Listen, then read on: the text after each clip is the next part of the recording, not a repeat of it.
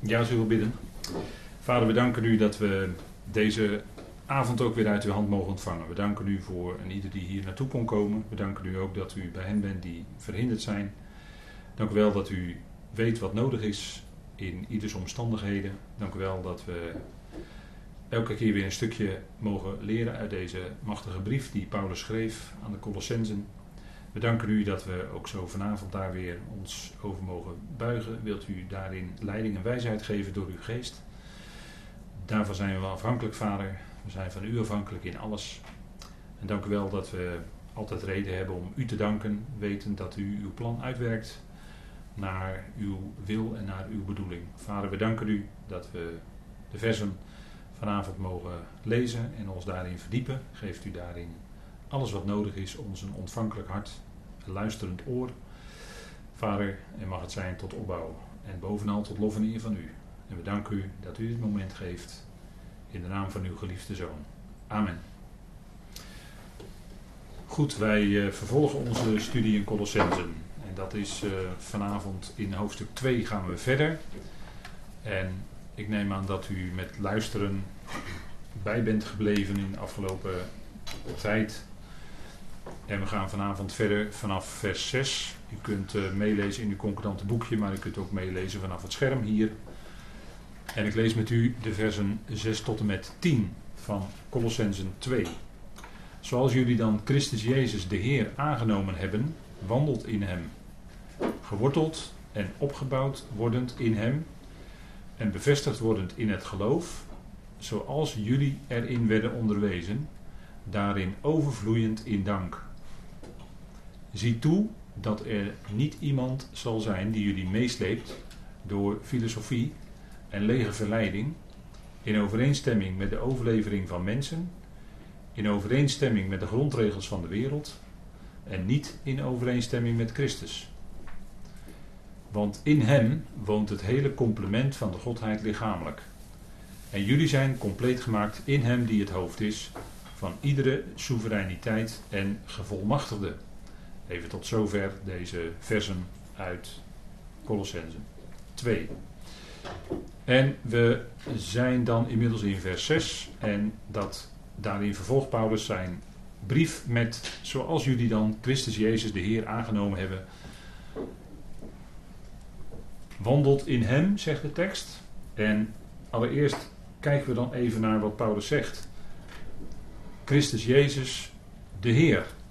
Eigenlijk, eh, als ik de Griekse volgorde zou aanhouden, dan zou ik moeten lezen zoals jullie aangenomen hebben zoals jullie dan aangenomen hebben, Christus Jezus de Heer. Maar in de vertaling hebben we dat qua Nederlands omgewisseld en Christus Jezus de Heer aangenomen. Dat geldt, gold niet alleen voor de Colossensen, maar dat geldt ook voor ons. Hè? En Christus Jezus de Heer, dat is degene die verheerlijkt is en die een hoge geestelijke positie, status heeft boven. En daar zijn wij, als we Efeze volgen, ook al gezet. Christus Jezus de Heer, Hij is verheerlijkt. En we hebben geestelijke band met Hem. Hij heeft zijn geest in ons gegeven. Die geest maakt woning in ons. En zo zijn we verbonden met Hem. Christus Jezus de Heer is de verheerlijkte. Het punt is dat hier dus niet staat Jezus Christus. En dat is niet een, eh, een, uh, om op iedere punt en komma, daar gaat het hier helemaal niet om. Paulus die spreekt in zijn brieven heel regelmatig over Christus Jezus en niet over Jezus Christus. Bij Jezus Christus staat zijn naam van zijn aardse vernedering voorop en staat zijn titel van gezalfde daarna. En dat duidt op zijn dienstbetoon op aarde. En hij zal ook als Jezus Christus zijn, de koning van de koningen, heer van de heren zijn op aarde. Maar nu kennen wij hem al als Christus Jezus. Daar staat dat gezalfde voorop. Dat wil zeggen, dat hij verheerlijkt is. Want was het Petrus niet die op de Pinksterdag zei dat God hem tot Heer en tot Christus gemaakt heeft, deze Jezus die jullie gekruisigd hebben.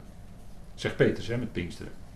En dat duidt op zijn verheerlijkte plaats. Want Petrus spreekt dat nadat de Heer van een ten hemel gevaren was. En hij verheerlijkt was aan de rechterhand van de Vader. Dus Christus Jezus duidt op zijn verheerlijkte positie En hij is gesteld, hebben we ook al gezien, boven iedere soevereiniteit en gevolmachtigde. Dat hebben we net met elkaar gelezen.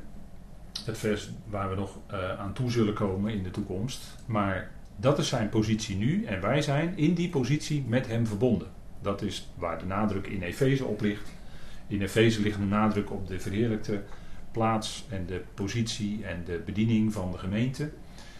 Waarvan Christus het hoofd is. Maar in Colossense ligt de nadruk op het feit dat Christus het hoofd is van het lichaam. En dat hij die hoge positie heeft boven alle overheden en machten. En wij zijn daarin met hem verbonden. Hij is dus verheerlijk. En zo kennen wij hem. Wij kennen hem niet naar het vlees. Dat is een eerdere brief van Paulus, 2 Korinthe 5. Wij kennen hem niet naar het vlees, maar wij kennen hem naar de geest. En dat is uh, wat Paulus niet letterlijk zegt, maar dat is impliciet wel degelijk zo natuurlijk. Wij kennen hem als Christus Jezus, de Curios. Dat wil zeggen, de machthebber. En Curios is in die tijd, was dat de titel die aan de keizer in Rome was toebedacht. Maar de gelovigen die beleden, nee, hij is Heer. En dat was natuurlijk aanstootgevend in dat Romeinse Rijk. Dat ze alleen hem erkenden als Heer en niet de keizer. Curios betekent de machthebber, degene die, laten we maar zeggen, de lijntjes uitzet, degene die de lakens uitdeelt, uh, hoe moet ik het zeggen, degene die uh, het voor het zeggen heeft, hè, de machthebber, Curios. En wij zijn ten opzichte van hem als slaaf. Hè. De positie van ons is slaaf ten opzichte van de Heer. En we zijn, als het gaat om dat Hij ons hoofd is, dan zijn we leden van zijn lichaam. Dat is een andere relatie. En dat drukt ook iets anders uit. Maar dat Hij Heer is, wil zeggen dat wij slaaf zijn. En dat wij ons uh, opstellen ook in dat besef, dat ootmoedige besef, dat wij slaaf zijn en dat Hij Heer is. En dat Hij dus in ons leven voor het zeggen heeft en niet wij zelf. En dat is een, natuurlijk een wisseling van, hè, van, van de macht, om het zo maar te zeggen. Hè. Niet langer ons eigen ego zit op de troon, ons eigen ik. Maar we hebben een andere identiteit gekregen, namelijk Christus. En hij heeft het voor het zeggen in ons leven. Hè. Dus Christus Jezus, de Heer, aangenomen hebben. Dat woord aannemen, dat, dat gebruikt Paulus ook voor zijn evangelie. Ik heb daarvan een aantal teksten op deze dia gezet. En als we heel even kijken, dat aannemen, dat is een wat sterker woord als alleen het gewone nemen. Er staat nog een voorzetsel voor. En als je dit woord dan wat nazoekt, wat overigens niet zo heel erg veel voorkomt, dan lees je wel op specifieke plaatsen dat Paulus dat woord gebruikt. Bijvoorbeeld gelaten 1 vers 9. Dat zal ik even met u lezen. Zoals wij tevoren verklaard hebben, en ik nu weer zeg, indien iemand jullie een evangelie verkondigt naast wat jullie aannamen, een evangelie verkondigt naast wat jullie aannamen, dat heb je hetzelfde woord, of aangenomen hebben, in de ban, zei hij. Dat is dus, dat, dat Paulus doelt hier op dat andersoortige evangelie waar hij het over heeft in Gelaten 1. Hè?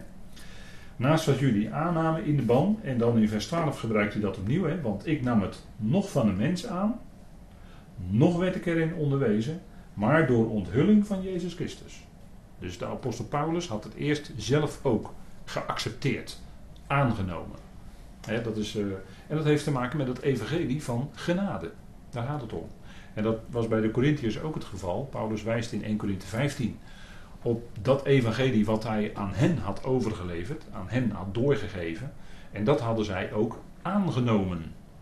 En daarin stonden zij ook. Alleen het was een beetje wankel bij de Corinthiërs, want als je dat 15e hoofdstuk verder leest, dan zie je dat daar mensen waren die zeiden dat uh, hij misschien, ja, dat die opstanding, daar was iets mee. Hè? Ze, gingen, dat eigenlijk een beetje ontkennen. En daarmee bracht, uh, brachten ze dat uh, geloof van die Corinthiërs aan het wankelen. En daarom wijst Paulus daar natuurlijk nadrukkelijk op. Hè? En dat was bij de gelaten was het weer een ander punt. Bij de gelaten was het dat er een mix werd gemaakt van het evangelie van de genade en andere, laat ik maar zeggen, vreemde elementen eraan toevoegen die er niet in horen. En dan krijg je een mix, dan krijg je een andersoortige evangelie, wat hij in vers 6 noemt. En dat is geen evangelie. Dan zegt hij dat is geen goed nieuws, dat is geen goed bericht, dat is geen evangelie. En dat bouwt dus ook niet op. En dat is wel belangrijk als we dit stukje in, in eh, Colossense 2 bespreken met elkaar. Want Paulus had ook dingen doorgegeven in die gemeentes. En dat heb ik dan genoemd de tradities van Paulus. En dan heeft traditie een hele positieve betekenis. Meestal is dat niet zo positief, tradities, want die lopen meestal wat in de weg bij het evangelie. de tradities van de mensen, maar dat zit ook in dit stukje. Maar die tradities van Paulus, wat hij hen had doorgegeven, dat houden we vast. Daar wijst hij op. Wat ik jullie door heb gegeven, dat doet hij ook bij de Filippenzen. In Filippenzen 4, vers, uh, vers 9. Wat jullie leerden en aannamen, daar heb je dat woord weer, en hoorden en waarnamen in mij, breng dat in praktijk en de God van de vrede zal met jullie zijn. Dus dat evangelie van Paulus niet alleen accepteren, aannemen, dat is niet alleen verstandelijk hoor. Nee, dat, is, dat, dat, dat betreft dan je hele wezen, je hele zijn, je hele leven als mens. En dus dat heeft impact op je leven. Vandaar dat Paulus zegt: breng dat in praktijk en de God van de vrede zal met jullie zijn. Kijk, als die wandel ook op de Heer gericht is, dan geeft dat ook een stuk vrede in je leven. En daar waar je ervan afwijkt, ja, dan, dan, dan ja, laat die vrede van Christus, hè, scheidsrechter in je hart zijn. Dat zegt Colossense ook. En daar waar je in de boodschap ervan af gaat wijken, want het is altijd 1 plus 1 is 2. Daar waar je in de boodschap af gaat wijken, dus er komen tradities bij, of er komen de vreemde, vreemde elementen in dat evangelie van genade, zodat het niet meer genade is, niet meer genade alleen is, dan gaat je wandel ook, ja, dan ga je ook wankelen in je wandel, want dan gaat, gaat die kracht waaruit je leeft, gaat afnemen. Je kunt volle kracht hebben van het evangelie en daarnaar leven en wandelen, en dat is door de kracht van God, dat, is niet, dat kun je nooit in je eigen kracht, en die volle kracht werkt in je als, als dat evangelie ook zuiver het evangelie van de genade is. Dat is de traditie die Paulus heeft doorgegeven. En daar zouden we bij blijven. Dat is een traditie waarvan ik zeg van ja, dikke streep eronder, niet erdoor, maar eronder. Nog eens een keer onderstrepen, dat doet Paulus dan regelmatig. Daar heb ik een paar versen nu van gelezen. En daarbij blijven. En de rest van de schrift, hè, de brief van Paulus, maar de rest van de schrift is heel fijn. Maar dat is allemaal ondersteunend en opbouwend naar wat Paulus in zijn brieven ons aanreikt. En dat is toch een unieke evangelie, evangelie van genade. Dat is wat Paulus kon zeggen in zijn dagen. Het is mijn evangelie. Zegt hij wel drie keer hè, in zijn brieven. Dus dat is wel nadrukkelijk hoor. En dat zijn de tradities die hij doorgegeven heeft. En ik geef die teksten er maar bij. Hè. En we kunnen misschien heel even kijken nog naar 1 Thessalonicense 2 vers 13. Misschien is dat ook wel even goed om dat erbij te pakken. Dat wordt, daar wordt dat woord aannemen ook gebruikt. En die Thessalonicense, daar was Paulus, eh, als je handelingen leest, maar kort geweest. Maar ze hadden dat toch geaccepteerd. Hè? Ze hadden dat wat hij sprak, God had het gegeven, dat zij dat kon aanvaarden.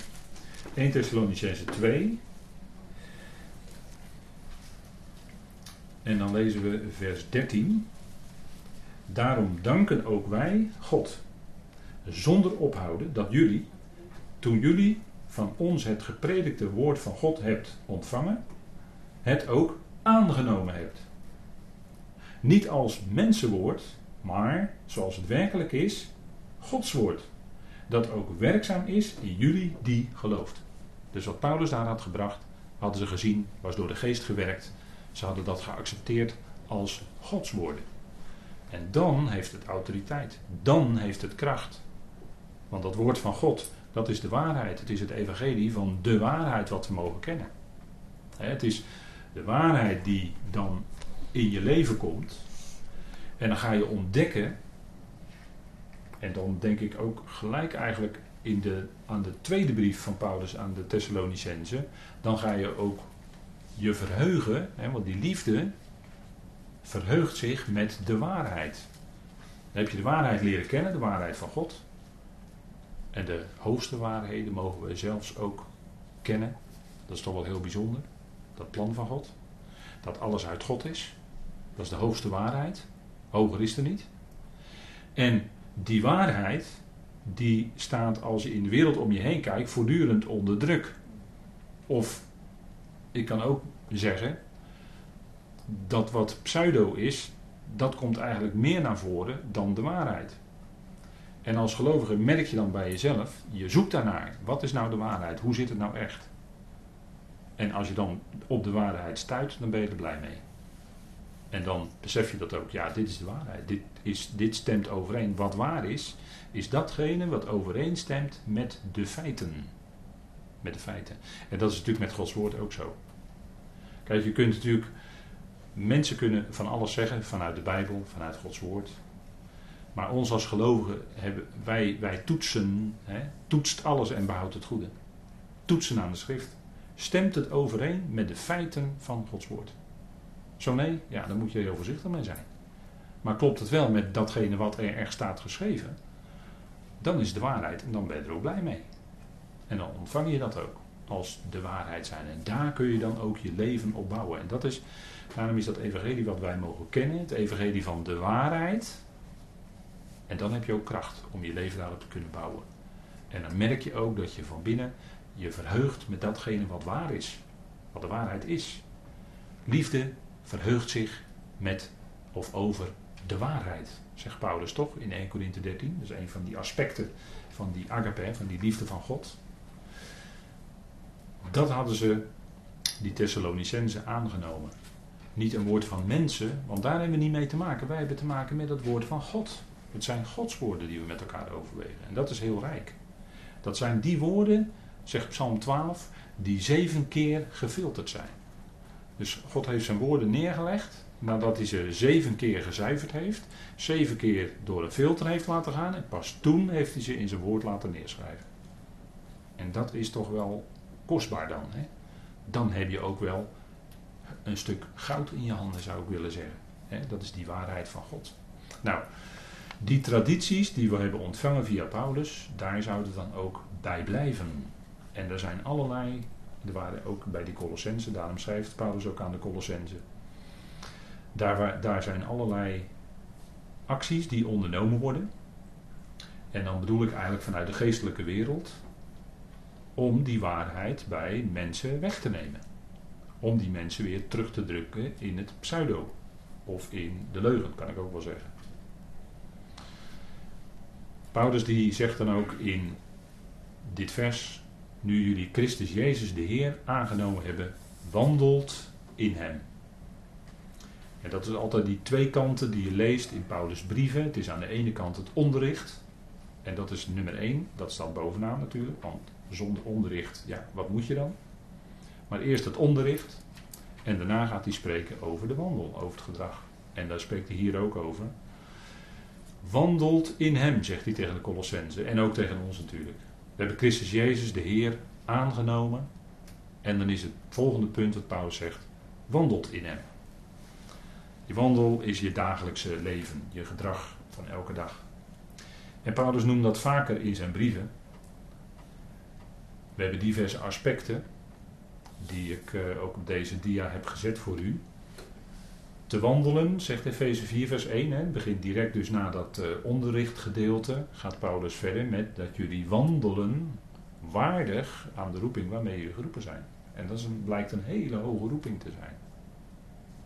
En Paulus gaat dan in, vanaf Efeze 4, vers 1 gaat hij aanduiden hoe dat dan zit met onze wandel, met ons gedrag als gelovigen. Te wandelen waardig de roeping. En het begint al direct met die ootmoedige gezindheid. Dat is wat hoort bij ons als gelovigen als wij waardig wandelen. Efeze 4 vers 1. Ik spreek jullie dan aan, ik de gebondenen in de Heer, waardig te wandelen vanwege de roeping waarmee jullie werden geroepen, met alle ootmoedige gezindheid en zachtmoedigheid, met geduld, elkaar verdragend in liefde. Dat zijn de eerste opmerkingen die Paulus maakt. Geduld, elkaar verdragen, dragen in liefde. En dan gaat hij direct verder, je beijverend de eenheid van de geest te bewaren in de band van de vrede. En je ziet hoe wonderlijk die opbouw dan is. Eerst die ootmoedige gezindheid. Verdragen. Zachtmoedigheid. En dat is de basis voor het kunnen uitleven in de praktijk van de eenheid van de geest. die hoeven wij niet te maken, die is er al. We zijn één met iedere gelovige in Christus. Al degenen die Jezus echt kennen als hun Heer, als hun redder, daar zijn we mee verbonden. Dat zijn ook leden van het lichaam. Indien wij geloven dat Jezus stierf en opstond. Ieder die dat echt gelooft, die hoort bij het lichaam van Christus. Ongeacht kennis, ongeacht nog onder of in een mist van traditie zittend, en noem maar op, hoe, hoe je dat allemaal ook maar benoemen wil. Dat zijn allemaal leden van het lichaam van Christus. En daarin zijn wij één. Want die eenheid van de geest, die is met iedere gelovige. En die zouden wij bewaren, zegt Paulus, met de band van de vrede. En dat is natuurlijk verzoening. Wij leven vanuit de verzoening. En velen die, velen binnen, om het zo maar te zeggen, binnen de christenheid, die kennen eigenlijk het Paulinische begrip verzoening niet. En het is met verdriet dat we dat moeten constateren, maar dat is nou eenmaal zo. Men leeft veelal bij vergeving van zonden en dan probeert men ook elkaar te vergeven. En een, een beperkte, beperkte aantal mensen leert iets kennen van de rechtvaardiging door geloof uit Romeinen. Luther ontdekte daar ook iets van. Maar de verzoening, de verzoening, dat er werkelijk niets is tussen jou en God. Dat God je altijd lief heeft. Hoe dan ook. Hoe dan ook. Maar God heeft je altijd lief. Hij is, niet, hij is nooit de vijand van de mensheid of mensen geweest. Maar die vijandschap zat bij de mensen, zat bij de, bij de geestelijke machten en krachten. Daar zat de vijandschap. Niet bij God. God had altijd die mens lief van meet af aan vanaf zijn schepping. Hebben we gelezen in Colossense 1. Kunnen we aantonen. Colossense 1. Alles werd geschapen in de zoon van zijn liefde. Dat is nadrukkelijk verbonden met liefde. Hè? En die uitdrukking hebben we ook gezien, wordt maar één keer gebruikt. De zoon van zijn liefde. Dus God heeft alles in hem, en nadrukkelijk het woord liefde erbij, geschapen. Dus die hele schepping is met hem verbonden met liefdebanden. Dus God heeft die mens altijd lief. En natuurlijk, God is bij tijd en gelegenheid over zijn volk Israël verontwaardigd. Omdat hij had dingen gezegd en daar hielden ze zich niet aan. Als ik maar even heel kort mag, zo mag samenvatten voor u. En dat geldt natuurlijk eigenlijk bij uitbreiding voor de hele mensheid. En als Gods verontwaardiging, dan is dat nog terecht ook, want kijk, kijk naar het gedrag van de mensen. Maar achter die verontwaardiging, daar zit zijn liefde. En als God dan mensen roept en rechtvaardigt, dan is dat vanuit zijn liefde en vanuit zijn tevoren bestemmen, tevoren kennen. En dat is ook allemaal vanuit zijn liefde. En God werkt dat allemaal in liefde uit. Hè? Nou, dat zit erachter. En die vrede, die band van de vrede, dat is de verzoening die we mogen kennen. God verzoende die hele wereld tot zichzelf in Christus. 2000 jaar geleden is dat al voltrokken. En het is een kwestie van tijd dat die hele schepping zal delen in die verzoening. En wij mogen nu al delen in die verzoening en vrede. En wij kennen die woorden van Paulus over verzoening en die boodschap. En het zou dan helemaal, hè, dan ligt het helemaal bij de mensen die daarvan weten, die dat hebben leren kennen, dat evangelie van de vrede. Die zijn vanuit dat weten, vanuit het weten, door de geest natuurlijk in je gewerkt, die zijn beijverend de eenheid van de geest te bewaren in de band van de vrede. En dan kun je eigenlijk met iedereen in vrede zijn en blijven. Omdat je weet, op een gegeven moment merk je, ja, die en die, die ik nu spreek, die zit nog heel erg gevangen in tradities en kan het nog niet zien. En God zal op op zijn moment die ogen dan ook verder open doen gaan. En je kan dingen aanreiken, kan misschien afgewezen worden. En misschien tien jaar later toch, kan misschien dat ene wat is, toen is gezegd, kan misschien toch zijn werk doen. En 10, 15, 20 jaar later toch ineens leiden tot vragen stellen. En dat het hart wel verder open gaat voor. Maar dat is niet onze zaak. Dat is iets wat God doet. En zo kunnen we vrede houden, omdat we het bekijken vanuit God. En vanuit ons, ja, wij, wij, wij, ja vanuit, vanuit die verzoening die we mogen kennen, kunnen we ons niet vijandig opstellen naar iemand anders toe. Vrede bewaren met alle mensen. Maar dat is al een eerdere brief van Paulus, de Romeinenbrief. En dat is vanuit die geweldige weten van de verzoening. En Colossense is dat natuurlijk helemaal. In Colossense 1 hebben we natuurlijk gezien dat God het al weder met zich verzoent. Het al, al die schepselen. Dus dat betekent, ja, dat is, dat is alomvattend. Dat omvat die hele schepping. En, en daarom is het, omdat we dat mogen weten, kunnen we dat ook verder leven. En dat maakt ons tot ootmoedige mensen. Hè? Alle ootmoedige gezindheid en zachtmoedigheid. En dat is wat in de maatschappij om ons heen vandaag de dag is dat niet, uh, niet zoveel voorhanden, maar dan wordt het eerder door alle toestanden die er zijn, wordt het eerder, denk ik wel eens, een beetje grimmig soms. Dat mensen toch heel snel als ze gelijk uh, op een manier reageren die je denkt van, ach, wat vervelend. We wandelen waardig aan de roeping, we wandelen waardig het evangelie, Filippenzen 1, vers 27. We wandelen waardig aan God. En we hebben het gehad in Colossense 1 ook al over waardig wandelen. Dat zit in dat gebed van Colossense 1. En dat gebed, dat bidden we met Paulus mee. En waar bidden we dan om? Dat we vervuld worden met de erkenning van zijn wil. In alle wijsheid en geestelijk inzicht. En dat is waar we in toenemen. In de erkenning van zijn wil. Dat is eigenlijk het, het, centrale gebedspunt hier. En vanuit die erkenning van zijn wil ben je in staat om, of, en, en krijg je dus ook kracht om, waardig te wandelen. Naarmate je meer erkenning van zijn wil hebt mogen ontvangen, en je hebt meer zicht gekregen op Gods wijsheid, en je hebt inzicht gekregen in datgene wat God doet en hoe hij het uitwerkt in zijn plan,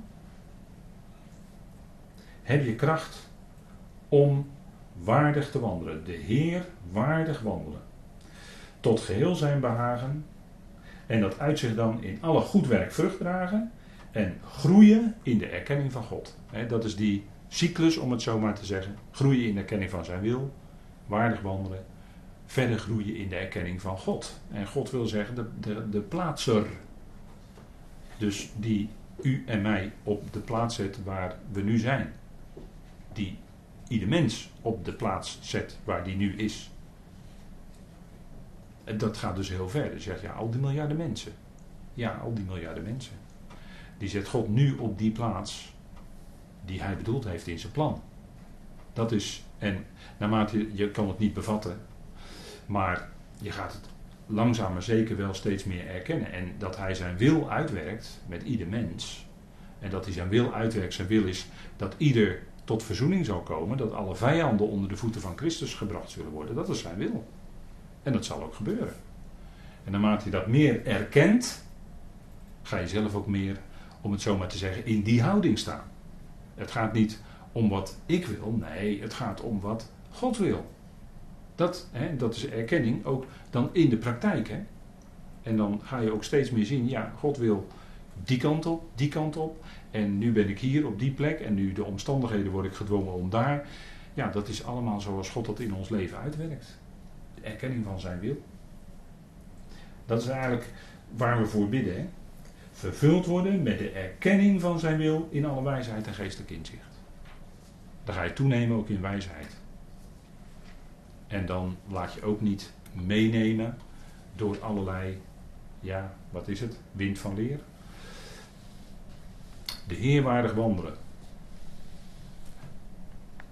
Dat komt uit iets voort. Hè? En vandaar knoopt Paulus dan daar nu bij aan, hier in hoofdstuk 2.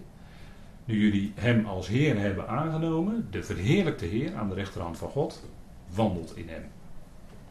En die wandel die ziet er anders uit dan dat je bijvoorbeeld een koninkrijk op aarde zou verwachten. Want dan ga je heel erg druk maken om het hier op aarde zo goed mogelijk te maken zodat het koninkrijk kan gaan komen. En dan ga je bouwen aan het koninkrijk op aarde. Dat is als je Jezus Christus verwacht. Maar wij verwachten Christus Jezus. En wij kennen hem ook als zodanig boven. En we beseffen dat we die roeping niet hier op aarde hebben, maar dat onze roeping eigenlijk boven ligt. En dat Paulus zijn aanwijzingen daar ook voor bedoeld zijn. En dan sta je anders in het leven. Dan sta je anders Je staat net zo als ieder ander op deze aarde, in dezelfde omstandigheden, en toch sta je er anders in. Dat is het, dat is het punt, hè? dat maakt het verschil uit. Waardig te wandelen in Hem, in Christus Jezus is dat. Hè? En dan het volgende punt, en Paulus gebruikt dan ja, hele mooie begrippen. Geworteld en opgebouwd wordend in Hem. En u ziet hier, die boom die slaat zijn wortels diep uit in de grond. En we hadden het in Soest over de acacia. En het bijzondere van de acacia, want de voorwerpen in de tabernakel die waren vervaardigd van waarschijnlijk acaciahout. En die werden overtrokken met goud. Afgelopen donderdag waren we bezig met de ark van het verbond. Die was ook zo samengesteld. Hout aan de binnenkant, om het zo maar te zeggen. En helemaal overtrokken met goud. Hè. dat is waarschijnlijk acaciahout. En die acaciaboom, die slaat zijn wortels zo diep uit in de grond. Was misschien wel 10 meter diep. Dus die kan nog daar nog bij dat water komen. En ook al is het in de zomer 45 graden overdag. Dan groeit hij toch gewoon door. Dat is het bijzondere van die boom. En hoe kan hij dat? Dat hij zijn wortels diep heeft uitgeslagen in de grond, zodat hij nog bij die voeding en bij dat water kan komen. En dat is eigenlijk een, denk ik een beeld wat je hierbij kan gebruiken. En dan zegt Paulus hier voor ons, geestelijk gezien, geworteld in hem. Geworteld wordend in hem. En dat is iets wat aan de ene kant, ja, je bent als gelovige en je strekt je uit naar. En aan de andere kant besef je tegelijkertijd, ja, maar het is de Heer die het in mij uitwerkt. En dat zit eigenlijk ook in de vorm van de werkwoorden die hier gebruikt worden. Die twee kanten. Het is niet helemaal actief en het is ook niet helemaal passief aan onze kant. Dat zit een beetje tussenin. In het midden. En dan zie je eigenlijk prachtig ook in die werkwoorden die gebruikt worden. En dat geldt ook voor het werkwoord opgebouwd wordend. Het is in hem wortelen betekent, als we het met Efeze 3 vers 17 zeggen, geworteld en gegrond in de liefde. Want in hem wortelen betekent ook wortelen in de liefde van Christus natuurlijk. Dat is één op één. En als je wortels daarin zijn, dan gaat het zich ook natuurlijk in je leven uiten. dan zijn de bladeren of de vruchten aan jouw levensboom, die komen voort uit liefde.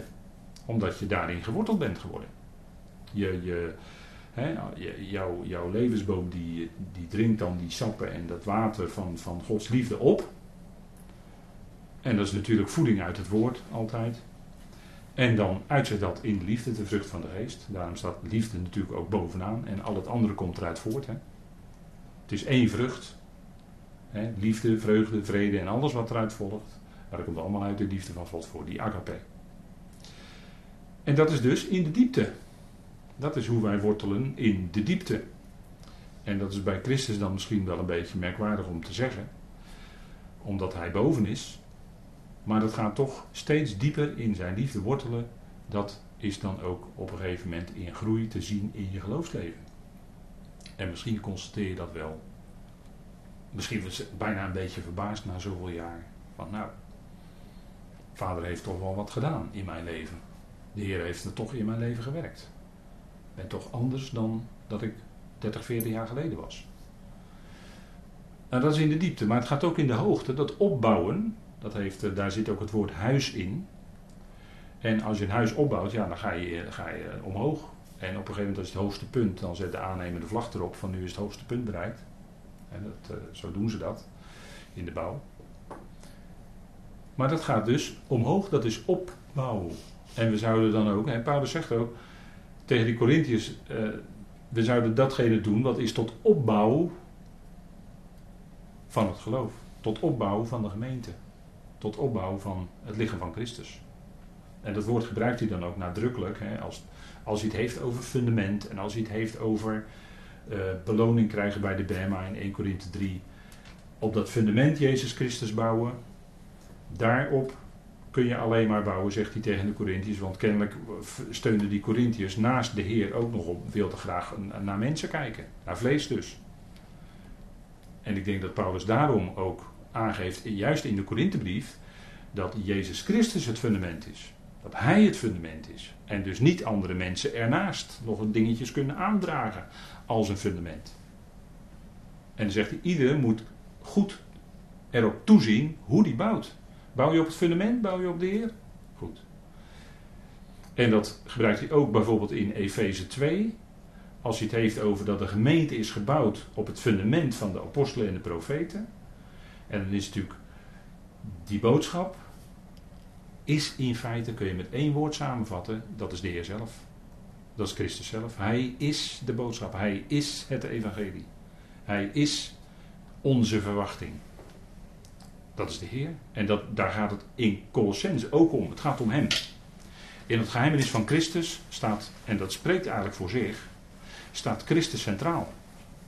En dat is gelijk een, een, een goede af, af, ja, af, afbakening, hoe moet je dat zeggen? Dat is gelijk een goede bewaring voor allerlei invloeden. Want het gaat om Christus. En alles wat er eventueel daarnaast nog wordt aangereikt, ja, dat is daarnaast. En dat, is, dat zijn ook de woorden die Paulus gebruikt. Waar komt onze kracht vandaan? Het komt bij Hem vandaan, bij Christus vandaan. Wij putten onze kracht niet uit filosofie van mensen. Wij putten onze kracht niet uit overleveringen. Of uit uh, allerlei tradities van mensen. Daar, putten, daar, daar hebben wij geen kracht uit. mensen zeggen wel eens, als ze binnen een bepaald kerkgenootschap geweest zijn, dat ze, dan zijn ze naar een dienst geweest. En dan vonden ze dat heerlijk, want ze vonden de liturgie geweldig. En het gebouw is heel mooi. En glas in loodramen. En we hebben zo mooi gezongen en, en uh, noem alles maar op. Hè. En dan zeggen ze, ja, ik, ik kwam weer opgebouwd thuis. Maar ik denk dat die opbouw, dat het heel snel ook weer verdwenen is. En dat het niet zo erg in de week daarna, de hele week daarna, dat het beklijft. Denk ik. Omdat je dan bezig bent je opbouw te zoeken in allerlei andere dingen. Naast de Heer zelf. Want het gaat uiteindelijk om Hem, dat Hij centraal staat. En dan is dat, dat woord, hè, wat gesproken wordt, dat is dan logisch dat Hij daar ook in centraal staat. Dat is wat de geest doet. Dat had de Heer tegen zijn discipelen al gezegd in de opperzaal. Dat die geest zou uit het mijne nemen, zei de Heer. En hij zal, en die geest zal mij verheerlijken. Die geest zal mij verheerlijken, zei de Heer. Dus als de geest werkt, zie je dat Christus verheerlijkt wordt. De geest zet zichzelf niet centraal, maar die zet Christus in het midden. Dat is een belangrijk punt, hè? De punt. In de prediking zou Christus centraal staan. Net als in het evangelie van God, dan gaat het om God en zijn zoon. En dat wij als zondaren daardoor enorm gezegend worden en gered worden, ja, dat is uh, schitterend. Dat is schitterend. Maar het gaat niet om ons in de eerste plaats. Het gaat om God. Het gaat om zijn zoon. En dan heb je goed nieuws. En dan wordt die zondaar gezegend. Nou, en die kracht die we ontvangen om te wortelen en op te bouwen, is ook van hem. Die komt ook uit hem. En dan heb je ook kracht. En anders is het misschien op zondag even opgeblazen worden, opgepompt worden. En dat loopt dan weer heel snel leeg. Maar dat ontdek je dan als gelovige, als christen vanzelf wel. Dat het toch op een gegeven moment wat leeg is. En dat, het, dat je niet echt gevuld en niet echt gesterkt wordt. En dan ga je zoeken. En het is dan die geest die in je werkt dat je verder gaat zoeken. Je zoekt van ja, waar zit dat nou? Nou, dat zit in dat evangelie, dat zit in dat woord. Het zit in datgene wat in deze tijd zou klinken. Die woorden van Paulus. En Paulus zegt dan, bevestigd wordend in het geloof, zoals jullie erin werden onderwezen. En dat woord bevestigen, dat heeft te maken met uh, stappen zetten. Laat ik het zo maar zeggen. dat heeft te maken met stappen. En men zegt ook wel eens dat het gebruikt werd voor het, uh, het, uh, zekerheid, tot zekerheidstelling van contracten en dergelijke. Maar als je het gebruik in de, in de schrift nagaat, dan heeft het toch vaak te maken met mensen. En dan kun je, en met geloof, en dan heeft het toch meer te maken met stappen, groei eh, en bevestigd worden in het geloof. Hè? Dus geloofsgroei, daar wordt er hiermee ook verbonden. Bevestigd wordend in het geloof. En, en Paulus zegt het ook tegen Timotheus: het beheer van nu is in geloof. En de prachtige tekst uit 2 Korinthe 5 natuurlijk: wij wandelen door geloof. en niet door waarneming. En we kunnen ontzettend veel dingen waarnemen met onze zintuigen, de dingen die om ons heen zijn. En als we in de wereld van vandaag kijken, dan zou je, dan zou je heel bang kunnen worden. Angstig zelfs zou je kunnen worden. Door wat er allemaal gaande is. Maar dat is als je afgaat alleen op dat wat jij waarneemt. En dat doet iets bij je. Maar wij wandelen door geloof. En dan kun je afvragen als gelovige, ja, wat geloof ik eigenlijk? Nou, dat God mijn vader is en dat hij mij volledig in zijn hand heeft. Wat er ook gebeurt. Ja, wat er ook gebeurt. Want niets kan mij scheiden van zijn liefde. In Christus Jezus. Dat is denk ik wel heel wezenlijk voor ons. Hè? Juist in deze tijd waarin we nu leven, zegt, uh, herlezen we dit bij Paulus. Wij wandelen door geloof, niet door waarneming. En wij hebben ook geen, ja, soms denk ik wel eens, wij hebben een heel moeilijk geloof. Wij hebben geen uh, genezingen, geen tekenen en wonderen die gebeuren. We hebben geen uitstortingen van de geest vanaf het podium op zondag. Dat soort dingen allemaal. Dat, dat, dat spectaculaire, dat hebben wij allemaal niet. Maar ik denk dat we toch nog veel rijker zijn met dat woord wat we mogen kennen, wat in ons leven wordt aangebracht. En datgene is het dat ons kracht geeft. Die geweldige zekerheid dat je te allen tijden in Gods hand bent. Dat je in zijn liefde geborgen bent. En zegt niet de apostel Johannes dat de liefde de vrees verdrijft. Liefde verdrijft angst en vrees uit het leven. En angst en vrees houdt verband met, dat zegt Johannes daar in 1 Johannes 4, houdt verband met het gerichte, met, met iets wat erna komt, iets dreigends. Terwijl als we weten hoe dat zit met die liefde van God, daar zit geen enkele dreiging in. Integendeel, integendeel zou ik willen zeggen, we zijn te allen tijden volledig geborgen in zijn liefde. En hoe dieper je kijkt, want de geest onthult het ons, zegt Paulus toch?